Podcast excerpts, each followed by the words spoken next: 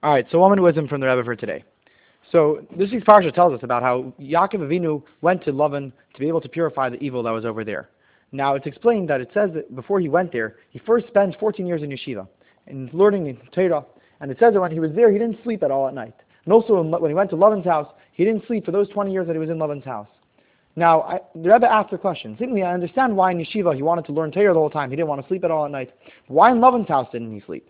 And the Rebbe explains, how we explained yesterday, now, Yaakov is doing a very important job there. Yaakov is there in order to be able to purify the evil of Lavan. And therefore he was constantly struggling and battling with that evil. And he couldn't have any time to sleep. He had to be able to transform the place to make it a place of holiness.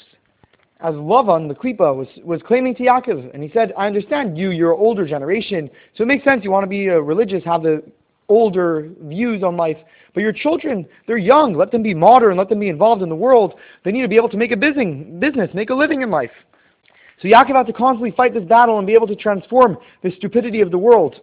And this is also what's brought that Yaakov was always saying Tehillim when he was there. As while he was working with the sheep, he was saying the Shir Hamalis. And as the Shir Hamalis says, Ezri Mim Hashem Maretz.